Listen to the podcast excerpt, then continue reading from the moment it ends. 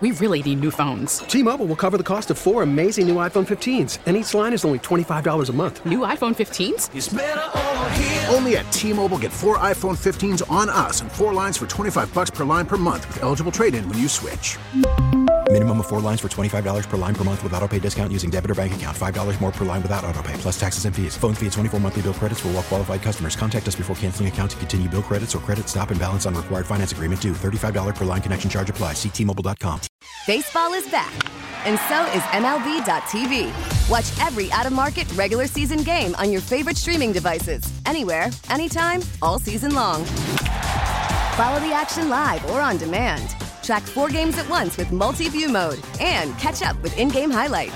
Plus, original programs, minor league broadcasts, and local pre and post game shows. Go to MLB.tv to start your free trial today. Blackout and other restrictions apply. Major League Baseball trademarks used with permission. Let's go out to the North Olmsted Chrysler Jeep Dodge Ram hotline. Let's talk to Browns analyst Nathan Zegura joining us here on the fan. Hello, Nathan. How you doing today? I'm good, guys. Good afternoon. How you guys doing? Good. Very busy day around Berea. Uh, I, I I guess we'll just start with Yeah. all the different changes and everything. Um, I, I we we obviously we don't know at this point where it came from, you know, top or whether this was a Stefanski move. Uh, but uh, your first blush reaction to all the changes around Berea. Yeah, uh, excited about Caleb Johnson, the uh, linebacker signed to the reserve futures contracts. Apparently, a good special teams player, and we'll see uh, how that works out. That's what you were talking about, right? Yeah, right? clearly. I mean, obviously, yeah. Most exciting. Well, that's the only press release we've put out. I was no kidding. Obviously, uh, you know this team. After a season, they obviously go through evaluations, and and clearly, you know, uh, based on those reports, there's a there was a, a need to maybe make some changes on the offensive side of things, and and try to maybe modernize this offense. I think what we saw was how effective this offense was with Joe Flacco, who excels at the things that are at Kevin Stefanski's core, right? The hard play action from under center, vertical passing, shot plays.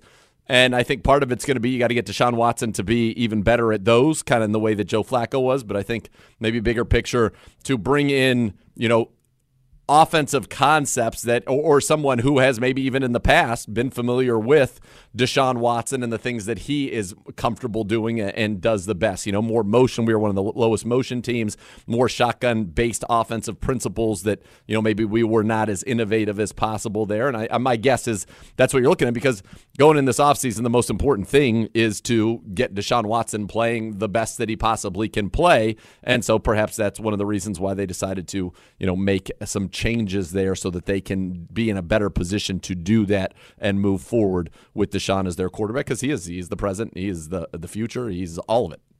You know, I, I get that. Uh, I guess my, my question is, you know, this day and age, you know how it is, Nathan, being around the league. I mean, guys um, want to call plays to be an OC. Like, if you're going to take this job and be an OC and not get to call the plays, why would you take the job? Uh, it's potentially a springboard, and and we don't know. Maybe that's some of the thinking that we're we haven't heard. I think Kevin Stefanski is a great play caller. Uh, I think you saw that in his ability to kind of put together successful game plans and and execute the sequencing for a variety of different quarterbacks and styles throughout the course of the season.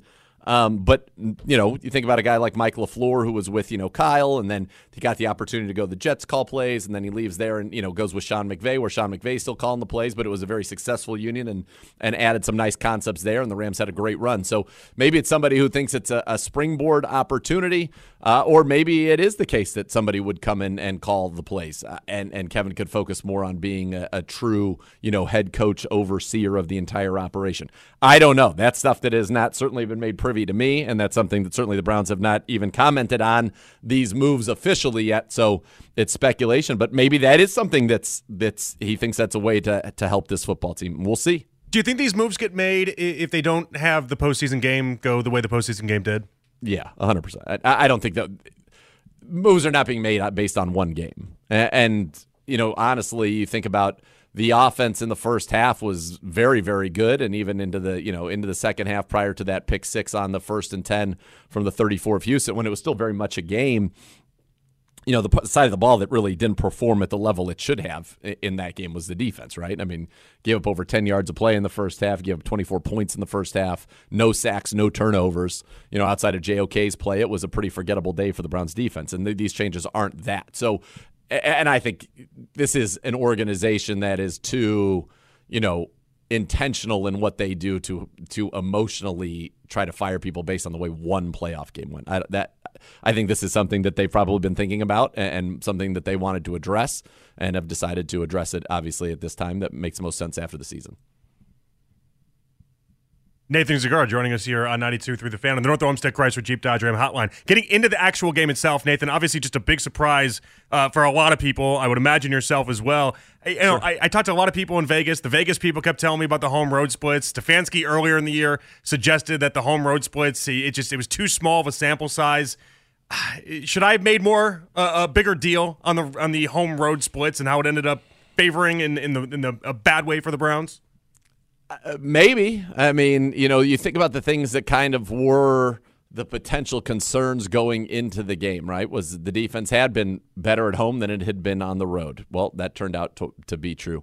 That you were down to your fourth and fifth tackles, or really your fifth and sixth tackles, because Ty Nsekhe was on the roster and was supposed to, before he got hurt, would have probably been in before Christian and Hudson. And so you're down to your fifth and sixth tackles. And and that played a huge role in this game. Look at that, the, the game changing pick six. And then you go and you say, well, Juan Thornhill was banged up, and he's actually said, you know, I, this is such a frustrating year. Battled that calf all year, didn't play a ton in that game. You're down. You're without your top three safeties. No Delpit, no McLeod. You know, guess what? That kind of reared its ugly head in that game against the Houston Texans. So I think it was a combination of a lot of things. I think defensively there there is something to that. I also think we played, you know, maybe a better slate of quarterbacks on the road this year than we played at home. And I think if you were to look into that, that would certainly bear itself out. Um, and, perhaps that had something to do with it as well. And yeah, it's one of those. It's a mystery because this defense was supposed to be you know that one constant and help you. And and in this particular game it was a very tough tough game for our defense that you know didn't necessarily make some changes that people thought they might make to really you know for example put a safety over Nico Collins take him out of the game completely because he'd been kind of a one trick one man you know band really mm-hmm. in that pass catching offense. And we played how we played all year. And unfortunately you know the Texans were prepared for that and executed better than the Browns did. And and that's the sad thing about it is this was such a fun and magical season in which the team really did overcome a lot of obstacles, overachieved in face of all the injuries, but that ending just didn't fit with the season. So that's what I've been saying. It was a it was an you know not a fitting conclusion to a very very special season. A great four and a half months for everybody in this city and around the world that loves the Cleveland Browns. Nathan, is there a chance that Flacco could be back as a backup? I think so. I mean, I don't see why not. I think that you know if if he was comfortable with it, if you know everybody could felt comfortable with that, I don't see why not. Because I think he could be very valuable. And number one, you know, Deshaun has gotten banged up, and if you needed somebody to play a few games, you'd feel great about Joe Flacco. I know he loved his time here. He loved the locker room. He was beloved in the locker room. I, I think he understands what his role would be in that situation. I think he would handle it with class, and I think he could also be very valuable as a resource to Deshaun about some of that hard play action game. Okay, here's what I'm looking at pre-snap. I turn my back to the defense. When I come around, here's what I'm reading, and then this that's how I decide where I'm going to go with the football, things like that. I think he could be a great resource. I would love to have him back. I, I really loved getting to know him. It was an honor to to kind of, you know, be a part of that magical run at the end of the season. It was really special. He came in here uh, on Browns Daily uh, in our studio and, and did an interview on a Friday that was awesome. He's just a great guy. He was living the dream, and, and I think he found this to be a very special place. And I think this town certainly would welcome back Joe Flacco. I think we as fans would have to be, you know, able to handle the situation, right? Like there was the high highs of you know leading the league in passing yards and passing touchdowns since he became the quarterback for Flacco. And then there's also unfortunately the lows led the league in in interceptions and pick sixes while he was here. It was just a lot of big plays in both directions. So I think people would have to be able to handle it. But I think, uh, yeah, why not? It gives another guy to kind of a great voice in the room for DTR as well, who, you know, ultimately you, you'll be grooming into your long term backup. And there's a lot of confidence in him in the organization. But yeah, I say, why not? Uh, there's there's got to be a chance. What those chances are, I don't know. But I certainly would think there's got to be a chance. How welcoming do you feel like Deshaun would be in that scenario? I mean, Deshaun's got his money, he's guaranteed, he's fine. But it also does come with the idea the moment he struggles, uh, people's brains are immediately going to go back to, well, I don't know. I think Flacco could have made that throw. I think Deshaun handle it just fine. I think both of them would be consummate pros. Look, this is Deshaun Watson's team, period. Right. So mm-hmm. I, I, think there's a lot of comfort that comes from that. I, I think that, um, he's a very talented guy. Look, he went five and one as a starter this year. The last time we saw him, he went fourteen to fourteen against the Baltimore Ravens. So you're starting to get to see a little bit more of what Deshaun Watson, you know, that you expected to come in. Certainly that that comeback against the Ravens was a, a, prime example of that. So you hope that continues forward. But I think he, I certainly, I know he could handle it, and I know Flacco could handle it. Were some of these moves made with the idea of Watson in mind, or do you think this was more to help out Stefanski and get a new fresh look? I think the probably answer to that is yes, right? As I said at the beginning, I think the most important thing that this organization can do is get this offense and get Deshaun Watson playing at his best football. And I think that Kevin Stefanski and his core is such a strong core and place to build from. But I do think they need somebody who is more versed in maybe more of the modern shotgun game, more of the shotgun RPO game, more of the shotgun run game in general, just different concepts out of that shotgun. And then the the pre snap motion and, and valuable horizontal motion. How you because we did it at times, but we were I think 31st in league in pre snap motion percentage. The teams that are have been the best offenses have had a higher percentage of it, but it's not just running somebody in motion for the sake of it, right? It's yeah. got to be purposeful motion motion that is allowing you to get an advantage on another team. And I think that's something that the Browns are, are certainly looking at. Nathan Zegura joining us here on 92.3 The Fan. You spent a lot of time around Baker. Uh, I obviously, I was a big fan of Baker. I like Baker. Uh, sure. do, you, do you feel good for Baker getting that playoff win? Yeah, of course. Uh, I think that, you know, Baker Mayfield was, you cannot kind of even tell the story of this modern run of the Browns. You know, two playoff appearances without him. He was the one who got them in the playoffs. won a playoff game in Pittsburgh. I was there in the COVID year, mm-hmm. and you know he kind of helped change things here. And while it's, it, I think it can both be true that he's a he's a good quarterback, but maybe wasn't the right quarterback for here. You know, he's gone to Carolina, goes to the Rams, now he's in Tampa, and it seems like he's found a home. And I'm I'm very happy for him. He played great against the Eagles. It was it's awesome. It's fun. He's when things are going very well. Baker Mayfield is as fun a guy to root for as there is, right? I mean, he is great at that, and I think I'm very happy for him. And I, I, think it's gonna be a tough test in Detroit this weekend, but you know he's playing well. Mike Evans is playing well. They got Godwin going. They got some of those young receivers. You know, I, I came out of that game thinking, okay, Tampa which had struggled kind of coming into the playoffs. Maybe they figured some things out, or was it just that you know the Eagles? That was I thought a dreadful performance, Awful, the yeah. worst tackling I've ever seen. I mean. I, I, don't know if you guys watched the Manning cast at all, but Ray Lewis was incensed. Oh, he was great. He was great. He was it. awesome, but and it was so true. It was ridiculous. It was like, what is going on right now? But yeah, but no, definitely happy for Baker. Why He's not? yelling you know, at everyone. Ray Lewis yeah. was great on that. He was great. uh, Dustin earlier today, he kind of hinted at me. He says he kind of likes Houston in this game against Baltimore. I don't know if I like him by the time he gets to placing his bets and getting ready for the weekend. Uh, is is is Dustin wild in that thinking? Nine point uh, favorites for Baltimore here. Yeah, it's the thing. The only thing that scares me the most is what a that the line is that big, right? I mean, I, when I thought about it in my head, you know, I wouldn't have thought. I thought maybe it'd be a six, a six ish, mm-hmm. you know, just inside in that kind of Vegas zone. But they went, you know, basically it's nine and a half, almost the way to ten, which makes me feel like why wouldn't you want to take the Texans? And in many cases, when that happens, it it usually means the team on the other side of that that's maybe not getting as much action on them, they win because that's how Vegas has all these beautiful casinos and all the things that you see there. They're very good at this. So it, it would that the size of the line, even though I would have gone if it was, and this is going to sound weird, but if it was if it was a smaller line, I would feel better about the Texans than it being this big of a line, which I know in theory means like, oh, you're getting extra points. That doesn't make sense, but that's the way that I kind of see hey, that one. Vegas has me in a mind bleep after that uh, after the the Browns Texans line. I was like, I can't believe it's two points.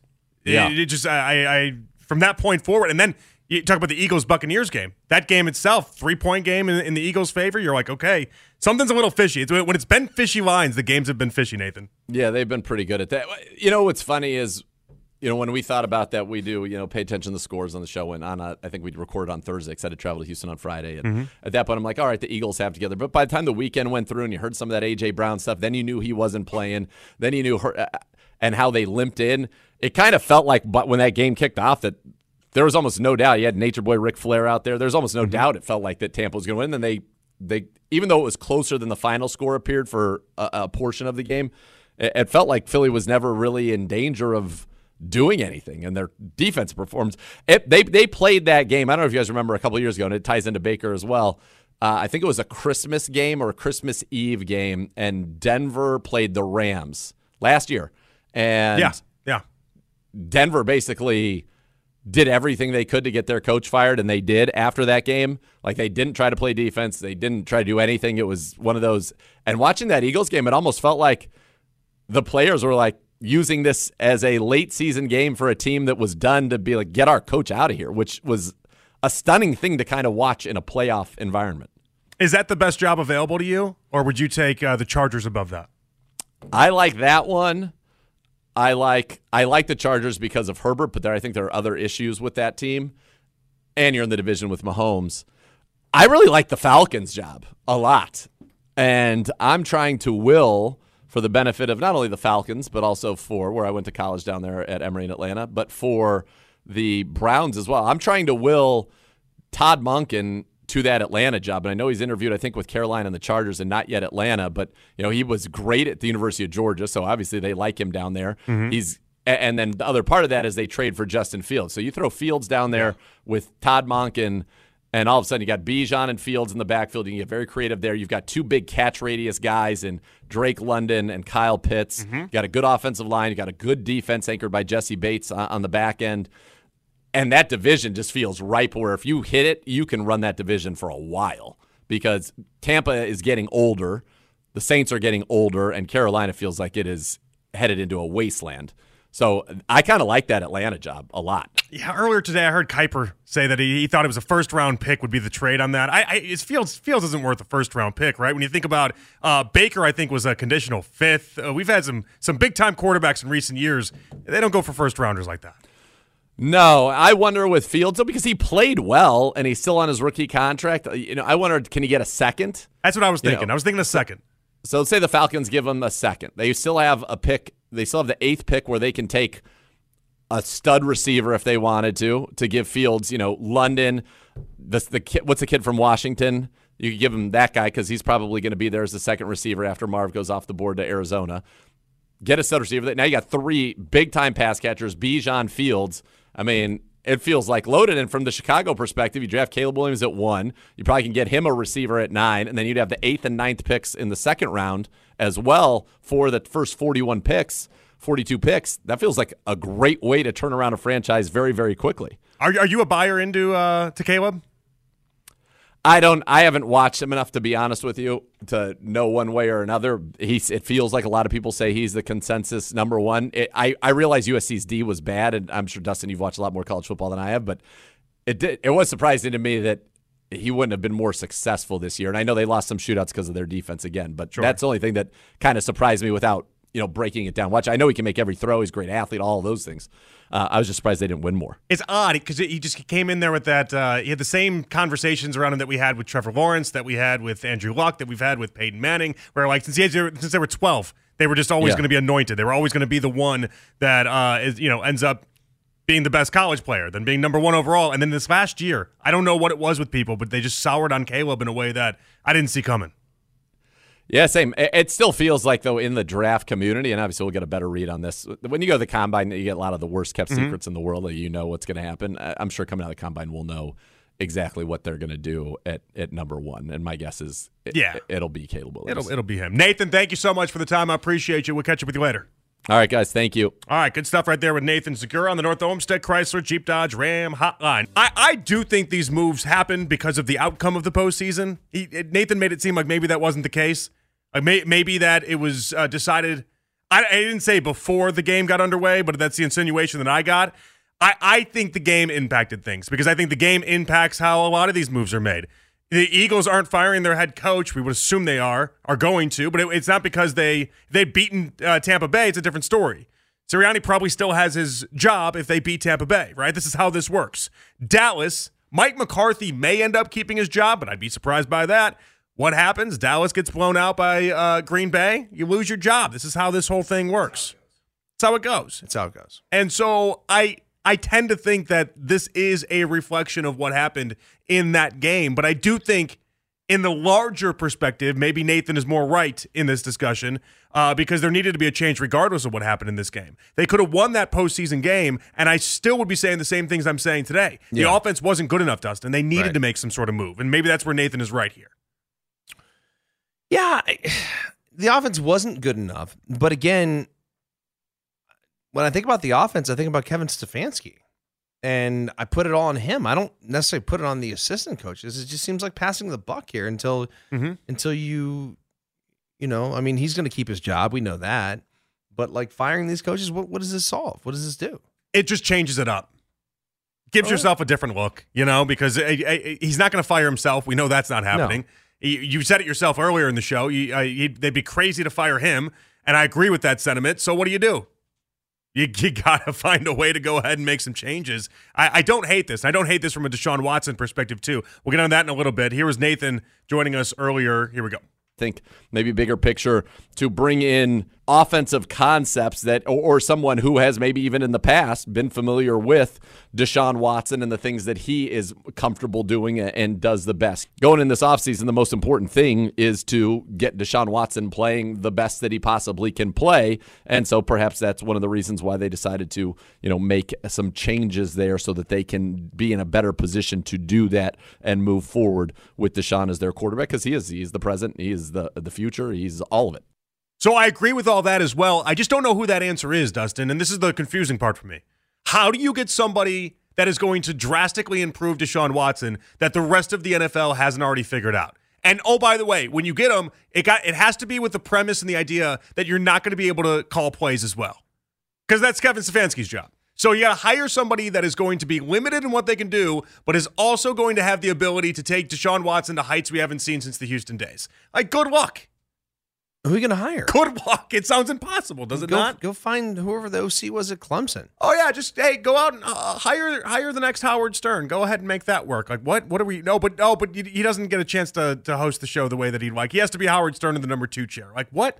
It doesn't work that way. No. Like Ben Johnson exists for a reason because he got to call plays in, in Detroit and he's going to get a head coaching job because of it. Bobby Slowik, who we just watched this last weekend. Bobby Slowik was he was working for Pro Football Focus ten years ago. That crazy. Then he started working for San Francisco, got in the right situation under Shanahan. That's a great situation to be in. One year OC, and now all of a sudden he's going to be a head coach somewhere next year, more likely than not, right? But it's because he got that opportunity. And all these guys know this. No one that's young, no one that's gifted and talented is going to say, sign me up to be the guy that sits in back of a coach that is never going to let me call the plays unless that person is maybe Andy Reid, and uh, you can justify it because Matt Nagy, Eric Bieniemy, everyone else eventually is going to get their opportunities because they were in the orbit of Patrick Mahomes. But that is definitely the exception, not the rule, there, Dustin.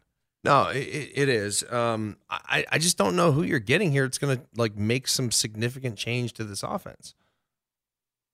Maybe there's some 27 year old kid out there who's who's you know just fresh out of college, is working in working in college. I don't know, but like you're not going to get some some veteran coach to come in here and want to just be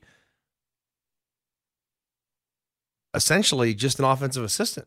Right. You got to find uh, Sean McVay before he was Sean McVay, but then Sean McVay that would be satisfied not being able to really grow as a play caller at all, and not really being able to grow as an as an anything in this. league. I mean, I'm sorry. The job behind Kevin Stefanski, and I want to open this up to you guys. Two one six four seven four to below ninety two. Is this the Browns saying they need to get more out of Deshaun Watson? But the job behind Kevin Stefanski, it's about as much of a dead end job as you can have, is it not?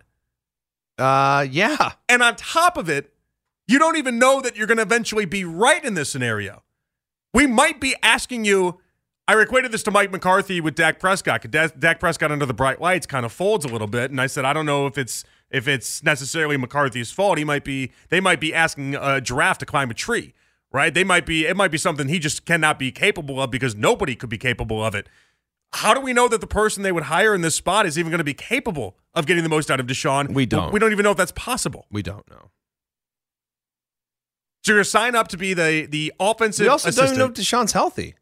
That's another part of this. You're signed up to be the offensive assistant for a guy that you don't even know is going to be quarterback for the entire stretch of the season because he's got the, his injuries concerns, and you also don't know if he's ever going to be able to get back to what he was. Where's the upside for anyone in this equation? Like the low chance, the low percentage chance. I guess maybe should, I shouldn't say low. The percentage chance that Deshaun Watson turns back into the Deshaun Watson that we once knew, and then where does all the credit goes? It, go, it goes to Kevin Stefanski. Because like, how many people, Dustin, this year, when Deshaun played really well against Tennessee, or Deshaun had that second half where he was 14 of 14 against mm-hmm. Baltimore and erased the, the 13 point deficit in the fourth quarter, how many people were like, wow, Alex Van Pelt. Bravo. Way to go, AVP. Nobody said that. He won a playoff game. He did win a playoff game. And and that was back when we were giving him credit for things because we wanted to go ahead and give him credit for things. But like how many people said that legitimately? How many people? Mm, I don't know. Maybe Lima. Maybe. Did he even do that? I don't even know if he did that. I don't know. Every all the credit went to Stefanski. I don't know. At that point I think Lima had already switched over to Stefanski, right? Or was that at the point when they were they were I'm not yelling? Sure Lima's takes these days on Stefanski. I think he likes him. How can you not? I think he likes him. I think at, at some point, eh, I, I, been maybe the best run the Browns have had in 25 years. I feel like it was a year and a half, maybe two years ago. I felt like mine was switched to being like, hey, I like Stefanski now. And I don't know that he's looked back on that one. 216 474 below 92. Mitchell and Canton up next on the fan. What's up, Mitchell? Mitchell. Michael from Canton. T-Mobile has invested billions to light up America's largest 5G network from big cities to small towns, including right here in yours.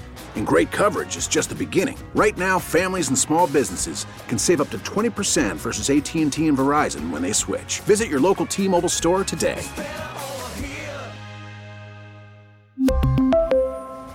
Plan savings with three lines of T Mobile Essentials versus comparable available plans. Plan features and taxes and fees may vary. After the end of a good fight, you deserve an ice cold reward. Modelo is the mark of a fighter. You've earned this rich golden lager with a crisp, refreshing taste. Because you know the bigger the fight, the better the reward. You put in the hours, the energy, the tough labor. You are a fighter, and Modelo is your reward. Modelo, the mark of a fighter. Drink responsibly. Beer imported by Crown Imports Chicago, Illinois. We get it. Attention spans just aren't what they used to be heads in social media and eyes on Netflix. But what do people do with their ears? Well, for one, they're listening to audio. Americans spend 4.4 hours with audio every day. Oh, and you want the proof? Well, you just sat through this ad that's now approaching 30 seconds. What could you say to a potential customer in 30 seconds? Let Audacy put together a media plan tailor made for your unique marketing needs. Advertise with Audacy. Visit ads.audacy.com. Is what you're looking for? Oh, I'm sorry, Michael. I'm sorry. My my contacts got fuzzy for a second. I got that wrong. What's up, Michael? No worries whatsoever. My son is Mitchell. Listen, I think oh, that's. Stefanski had an epiphany because the defense also played so horribly in that blowout loss. I think he realizes he needs to concentrate on, I don't know, being the head coach. I think he's looking to bring in an OC who will call the plays next year.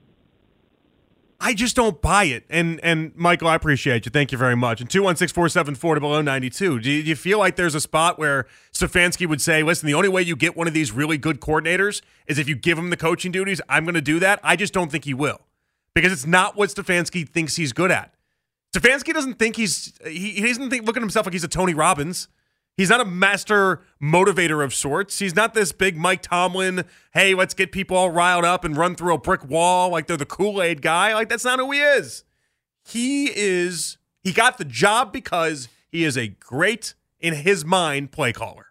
Yeah, that, and that's what he hangs his hat on. He's not Yeah. going to give that up. He's most proud of that. You can tell he's most proud of that. Why would you ever give that up? I, I do think eventually maybe he gives it up. Like if he's been in the league for like a decade, then maybe you can pass those duties off. But right now, no, he ain't doing it right now. I don't even know about that. I think he- I look at him like uh. So so you're saying maybe he was like I I could see a scenario where he's like Mike McCarthy when McCarthy landed in Dallas. It's like all right, Kellen Moore wants to call the plays, fine, and then uh, quickly bust toss Kellen Moore and then took the play calling back. I could see that scenario where he's like, all right, if this is what the owner wants, and then you just completely remove it because you got the ego attached to you that thinks you can do this better than anyone. Say what you want. I know he comes across like a very humble person. Stefanski got an ego when it comes to the play calling. Oh yeah, He believes this is what he does best and better than anyone else. This is why he got the job. Why would you ever give that up? If there's one thing in life that I do well and I get hired because of that one thing, why am I then going to turn my back on that one thing? you wouldn't. You wouldn't. You'd be like, yeah, of course. Of course I'm great at this. They gave me a job because of this reason. 216-474 to below 92. And make no mistake about it. He wants to be perceived like Shanahan. He wants to be perceived like McVay. He wants to be perceived like LaFleur. He wants to be perceived like all these other coaches that we think are, are these master play callers and are awesome at this. Why, why he eats that up?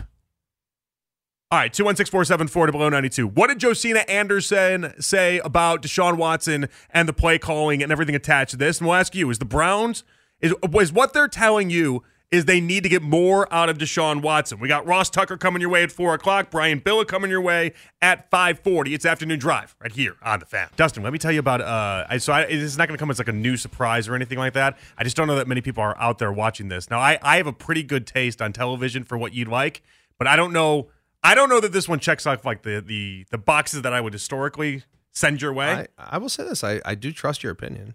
I think this one is just it's one of the funniest shows I've seen in, in a long time. I haven't had as many laughs per minute. Is it a newish like a newer show? I'm gonna say it and then you'll Okay. think to yourself, Oh yeah, of course. But then I don't know that you knew that it was gonna be out there, okay?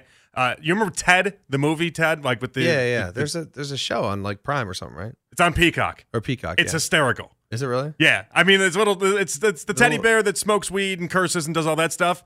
It's the funniest thing. I'm having a great time watching it, but I love the original episodes? Ted. I don't know. I'm only like three or four in. Uh, You don't watch it for like a plot or a storyline. You just watch it. We've talked before about the idea that they don't make comedies anymore. Like they don't make anything like. watch it or what? Do I get high and watch it? Yeah, no, I don't. I, no, it? I don't. I don't. I'm not a holy roller, man. I don't. I don't play that game. Mainly because Is it is it is it that funny though? it's hysterical. I'll watch it. It's hysterical. If you want to get high and watch it, I bet it's like um, I bet it's twenty times better. I bet it's, I bet it's awesome. It's it's really funny though. I knowing you, I think I I think Nick would also really like this one too.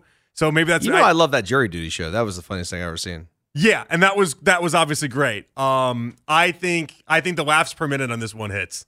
It kind of reminds me of one of those old school like super bad type shows though, where I mean Superman was a movie, but where it's just it just it's just that all they're doing is trying to make you laugh. There's not much of a premise to it, but all they're trying to do is just make you laugh as often as they Just can. joke after joke after joke. and joke. there's something about a talking teddy bear that just gets me just I just keep laughing at it.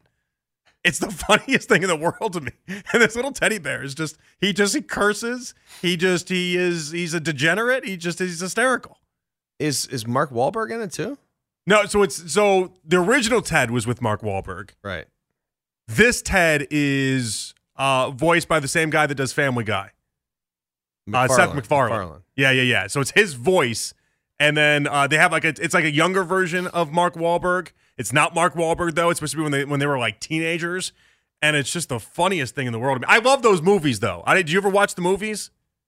I watched the first one. Okay, the first one I think is like awesome, and then the second one was what it was. Uh, so anyway, all right, Ted, it's on Peacock. You've seen? Have you seen it, Jax, or no? I haven't seen the show, but I, I've seen the movies. You got to watch the show, man. I, I couldn't stop laughing. It was like I haven't laughed that hard in a very long time, just nonstop. Because they don't make them like that anymore. I don't know why. They just don't make. They don't try to make you laugh the way that this one does. So anyway, whatever. It's good stuff. Josina Anderson was on earlier today on uh, on with Ken and Anthony, and this is what she had to say in relation to Deshaun Watson. Here we go. I don't think it has anything to do with Deshaun Watson. He's barely, you know, played there. You know, obviously going through the stuff with the suspension and getting hurt. I definitely don't think this has anything to do with, you know, being at the direction of Deshaun Watson or anything like that. At least not from what I understand. I mean, I always reserve the right to hear something different and change my opinion because I'm just learning of this is just like you guys are. But from everything that I understand and just, you know, know up to this point, I would say that I would be very surprised to that, you know, he had any, you know, thoughts that were negative that impacted this type of decision towards those coaches would not make sense to me just right off the top of my head. I agree with that. I don't know that this was any bit of Deshaun Watson's thinking. I think Deshaun Watson. Can I say something? I think You Deshaun. can say it. I think Deshaun Watson. I'm going to say it. Don't say it. I'm going to say it. I think Deshaun Watson has more say in this decision if he wanted to than what Kevin Stefanski would. I would agree with that. I, I've said this all along. I, I feel like Deshaun Watson sort of runs the organization. Like Mhm. if Deshaun was Deshaun didn't like Stefanski, Stefanski be gone. For sure. If Deshaun doesn't like uh, what color Gatorade they serve on the sidelines, guess what color Gatorade is going to be served on the sidelines? Whatever color he wants. Exactly right. Like it, it, it's his it's his show. So like if you told me we got reports out of here that Deshaun for whatever reason just didn't jive with what Alex Van Pelt was doing, and this is not what we have. We don't have these reports. You just heard Josina Anderson, who would know, and she's not saying anything close to that. But if that's what it all came out to be, I'd be like, yeah, it doesn't surprise me. Doesn't surprise me in the slightest. I would I hope that this is more Kevin Stefanski's decision than it is Deshaun Watson's decision. But Wouldn't surprise me in the slightest bit. So let me hear from you. 216 474 92. Is this the Browns saying they need to get more out of Deshaun Watson? How much will Deshaun Watson have a say in who the next guy is? And, and Dustin, would you target somebody that had a history and a past with Deshaun Watson? I would. I would target somebody that that knows Deshaun's strengths and weaknesses and and understands what he wants to do. And also at this point in time, like he's a little bit older, so it's not like you can go right back to exactly everything he did in college. Like you got to you got to evolve from that college sort of RPO spread offense to now the offense in the NFL. And Stefanski, by the way, wants to run a little bit more 12 personnel, wants to run a little more play action, a little more under center, things like that, which he ran with Flacco. And I think that Deshaun can do that, but it's going to take some time for him to get used to it. How much time do you think that would take? I mean, when's he get healthy? Yeah. Well, I know you're worried about his health. I'm you've been very worried, worried you've about been very health. worried about it. It seems like you've been pretty vocal about how worried you are with his health. That's why I wonder, do you build he's going to be here for the next 3 years. You got to build your offense around him being healthy. You build it with the idea that he's healthy. How much do you put other players' minds uh, or thinking into that mindset though? You know, if you if you have a backup quarterback, I don't know if it's DTR, I don't know if it's Joe Flacco, I don't know who that is, but how much do you take that into consideration when you're trying to build this whole thing out? And I think you just go for broke. I think you worry about Deshaun, you focus on Deshaun. Yeah. And if that means you get somebody that Deshaun clicked with previously, I mean, because somebody that he clicked with previously would fall into that bucket of uh, of people and candidates that we were talking about, where maybe they're just okay being an offensive coordinator. Maybe there's someone that doesn't really necessarily need to be on that fast track to trying to be a head coach. Some of these guys, like Daryl, had a couple names that I, I mentioned earlier that we've thrown out, and I don't know, maybe one of these guys would fit a little bit more. One of these type of guys that you know they've been an offensive coordinator, uh, Tim Kelly, Titans OC, right, or Carl Smith, who's the Seahawks associate head coach. Kelly was the Texans OC from 2019 to 2021. Smith was Watson's quarterback coach in 2019. Like anyone but Quincy Avery, and I think I'm going to be fine, Dustin. They're not going to hire Quincy Avery. Just don't call Quincy Avery, please. Do not. I don't need the Twitter battles on that one. If I'm gonna if I'm gonna chastise Greg Newsome for getting and speaking on Twitter the way that he was last night, I'm gonna I'm gonna do that. Oh, I missed that. What, what, what happened last night? Well, I yelled at him last night, but it was two nights ago. He You got online. Newsome Yeah, he on he- Twitter. No, I yelled at him on on, on air here because he was calling people peanut head, and it was like that's not. The, why are you going after fans calling them peanut head? Did he respond? Yeah, it was a whole back and forth. Yeah, It's with you. not with me. Oh. No, I don't. I don't. I don't. I barely message uh, people that message me on Twitter. Nonetheless, like go after athletes on Twitter. My advice to Greg Newsome was I. Well, I got mad about the idea that in the post game he tried making it seem like he probably he tried putting lipstick on a pig. He tried making it seem like his game wasn't that bad when we all saw how bad his game was. And then a couple fans called him out, and the one fan's head. Maybe it's debatable whether it looked like a peanut head. I don't know. But he's like, he's like, hey, yo, peanut head, gonna make fun of me and call me out. It's like, stop insulting fans. Just just don't respond to him. Poor peanut head. I know. I felt really bad. Could that imagine that being the first time somebody ever called you peanut head in life is when it's an NFL athlete through Twitter. You're like, wait, do I have? Do I Come on. actually have a peanut head? Maybe. You remember? Do you, is there any insecurity you have uh, about yourself in the slightest bit? About my looks? Yeah, yeah. I mean, my hairline's thinning. I have a receding hairline myself. Your hairline is it's it's looking pretty good. I I don't know that it's thinning. Uh, I I I remember the day somebody was first like, "Hey, to you? Yeah, like, hey, you look you're looking more like LeBron James these days." And I go, "What do you Yeah. mean? I'm not all of a sudden six foot seven and I'm still white." And they're like, "You know, I mean the receding hairline." And I'm like, uh. "Oh, oh, is that that's not great?" Yeah, I mean, I got a little gray in my beard. That, that gets me a little bit. Get off the just for men. So what if you went after uh you you commented on Greg Newsome and Greg Newsome responded back and was like, "Yo, I, I'm done commenting to players. well, that's okay, that's fair." It didn't go over too well the first time. I didn't even tag him on it. Did I ever tell you my Twitter response on that? Did you ever see that? Prefer to be there for my uh, my kid's graduation. I put marked safe from uh, from Jermaine Whitehead on my Twitter profile. I saw that. that's a good. That's a good. That's a good way of thinking for you, It's been, though. a, it's been a while since uh, Frank the Tank. But you probably shouldn't be responding to these Twitter people, should you? If you're Greg Newsome, what are you doing? I don't know, man. Don't be an idiot. And also, These maybe these maybe guys- own up to the fact that you didn't have a good game. Guys are Gen Zers, man. Is it just how they communicate? Is that what you're telling me? I think so. Look at Kevin Durant. Durant does the same thing, and he's older. Durant's my age. He's a millennial. He should know better. What? How old are you? 34. What's Durant? 34? I think he's right on the, I think he's right on the money. I think we're I think we're the same oh, age. Oh, did you see him last night? Did you see that comeback? No. I'm trying. No, no, no, no. I didn't. You missed it. I missed it because last night was I wasn't gambling last night because I've hit 13 straight bets in a row. So Saturday I made the largest financial bet of my life on the Browns and it didn't hit. And so what do you do when you make the largest bet of your life and it doesn't hit? And, and what was that number? I'm not telling you that number. Six. It was a four-figure bet. I'm not. I'm not going down that road.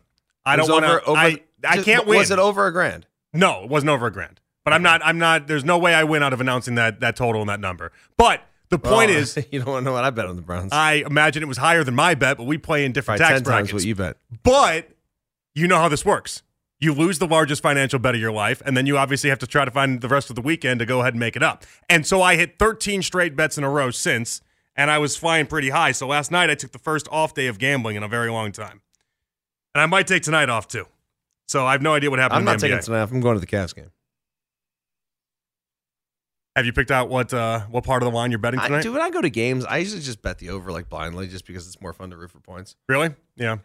I I am a I'm a great live better. When you go to the games, you Oh, dude, can't. I'm I'm so good at live betting tennis. it's especially it's my favorite thing. Women's tennis, not live tennis, but like live Dude, betting. I bet live. I crush on live tennis. Some things are just obvious. A couple days ago, it was it was a uh, uh, you know Rockets Pistons game. Rockets are up.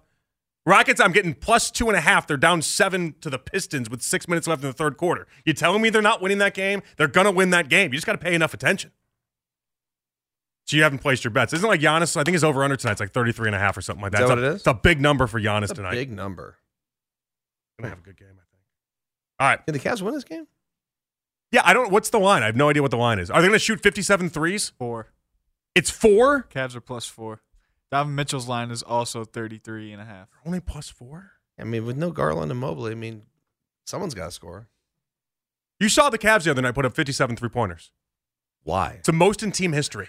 Why? Because that's all they got. Yeah, but no, they don't have three point I shooters. know, I know, but like in, in their, in You their said mind, it's all they got. No, it's no. all they got. It's not saying it's great, but it's all they got. I I don't understand. These, these teams that just jack up threes. It's like, what are you doing? Drive to the basket and get fouled. He keeps doing the move. It's all I got. It's all I got. Yeah, I I I, I don't know. It's just it's, my kind of move. thinking. It's my move. It's all I got. It's it's what they do. They 57 three pointers. They they just kept chucking them up there, and they think that it's going to work. We'll talk about the game a little bit later on. Ross Tucker We'll get back in the NFL. Our Audacy NFL insider. He'll join us next right here on the Fan. We really need new phones. T-Mobile will cover the cost of four amazing new iPhone 15s, and each line is only $25 a month. New iPhone 15s? Only at T-Mobile, get four iPhone 15s on us and four lines for 25 bucks per line per month with eligible trade-in when you switch.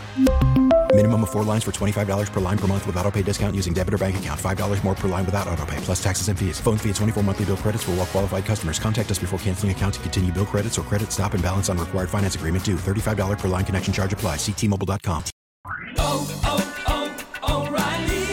Protect your vehicle's engine with a full synthetic oil change and save with Mobil 1 at O'Reilly Auto Parts. Purchase five quarts of Mobil 1 full synthetic motor oil and receive a $10 O'Reilly gift card after rebate. See store for details. With your Mobil 1 purchase, you'll also receive two times points during O Rewards Bonus Points Month at O'Reilly Auto Parts. O'Reilly Auto Parts. We get it. Attention spans just aren't what they used to be heads in social media and eyes on Netflix. But what do people do with their ears? Well, for one, they're listening to audio. Americans spend 4.4 hours with audio every day. Oh, and you want the proof? Well, you just sat through this ad that's now approaching 30 seconds. What could you say to a potential customer in 30 seconds? Let Audacy put together a media plan tailor made for your unique marketing needs. Advertise with Audacy. Visit ads.audacy.com.